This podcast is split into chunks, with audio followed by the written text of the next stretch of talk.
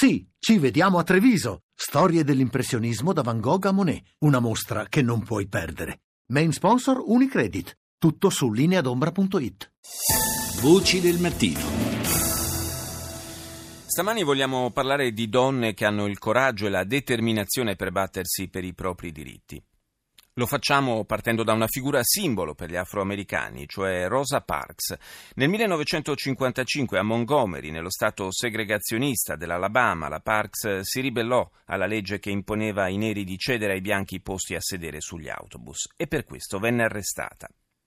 Ne nacquero un movimento di protesta e una vicenda legale che si concluse il 21 dicembre del 1956 quando, dopo ricorsi respinti e lunghe tergiversazioni, l'amministrazione di Montgomery fu costretta a piegarsi alle indicazioni della Corte Suprema degli Stati Uniti e cancellò le discriminazioni razziali a bordo dei mezzi pubblici.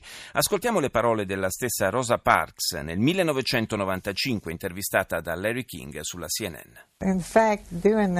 Quando cominciarono le proteste a Montgomery, ci furono alcune persone bianche che si unirono a noi. Io credo che non fosse una questione da neri o da bianchi, ma fosse semplicemente questione di giusto o sbagliato. Ho sempre cercato di coltivare meno rabbia possibile, ma quella che avevo ho cercato di usarla per aiutare la gente che stava soffrendo. Molti di loro erano scoraggiati in loro stessi non trovavano la forza per ergersi a difesa dei propri diritti. Abbiamo ancora molte sfide da affrontare, molti problemi da risolvere, ma ho ancora fiducia che sia possibile riuscirci. Yes, I still have faith that it is possible. Folks, you'd better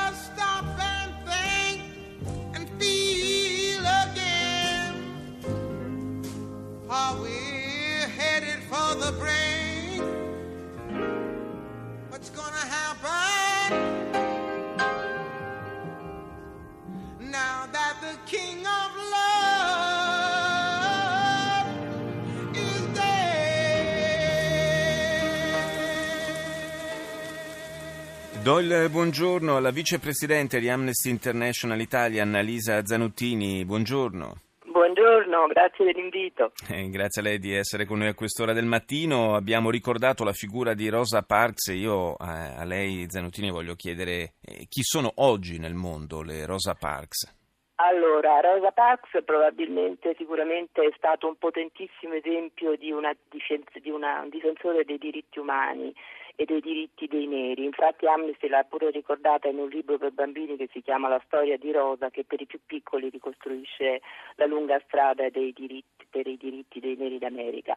Oggi eh, chi difende i diritti umani per le donne sono tantissime donne sparse in tutto il mondo e che sono unite in associazioni, piccole associazioni per la difesa dei diritti umani.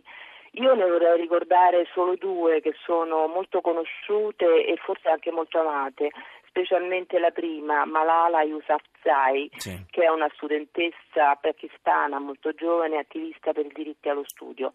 Malala il 9 ottobre del 2012 in Pakistan, tornando da scuola, è stata attaccata da un gruppo di talebani che hanno attaccato il pullman su cui lei viaggiava e le hanno sparato in testa e il portavoce dei talebani ha rivendicato questo attentato dicendo che Malala per il semplice fatto di andare a scuola rappresentava il simbolo degli infedeli e dell'osceno. Malala ha rischiato la vita a lungo finché poi non è stata ricoverata in un ospedale inglese. Guarita ha continuato a impegnarsi nonostante continuasse a ricevere minacce per i talebani. E nel, in un momento molto importante che ha commosso un po' tutto il mondo, il 12 aprile del 2013 a 16 anni, quindi molto giovane, indossando anche il velo di Benazir Bhutto, la, la primo ministro pakistano ucciso, ha parlato all'ONU eh, rivendicando potentemente, fortemente il diritto allo studio per tutti i bambini e le bambine del mondo, con una frase molto famosa in cui ha detto un bimbo, un insegnante, un libro e una penna possono cambiare il mondo.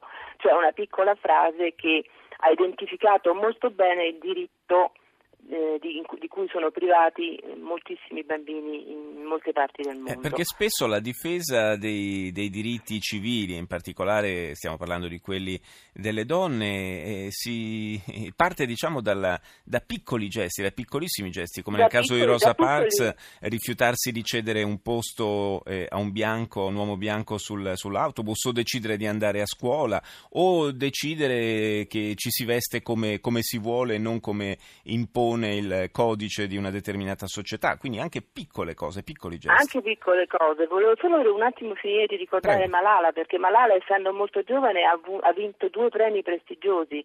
Nel 2013 ha vinto il premio Amnesty come, come ambasciatore di coscienza, che è il premio che Amnesty dà a chi si impegna fortemente sui diritti umani, e nel 2014 è stata la più giovane persona insignita del premio Nobel per la pace, sempre in difesa dei diritti umani.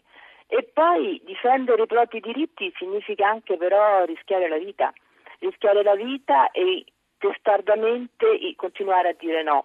Se noi ci spostiamo un attimo dal Pakistan sì. in eh, Perù, sulle Ande, dove vive una contadina che si chiama Maxima Acugna e che vive in una piccola comunità andina facendo quello che fanno gli abitanti di quelle zone, cioè i contadini e gli, alleva- e gli allevatori di bestiame.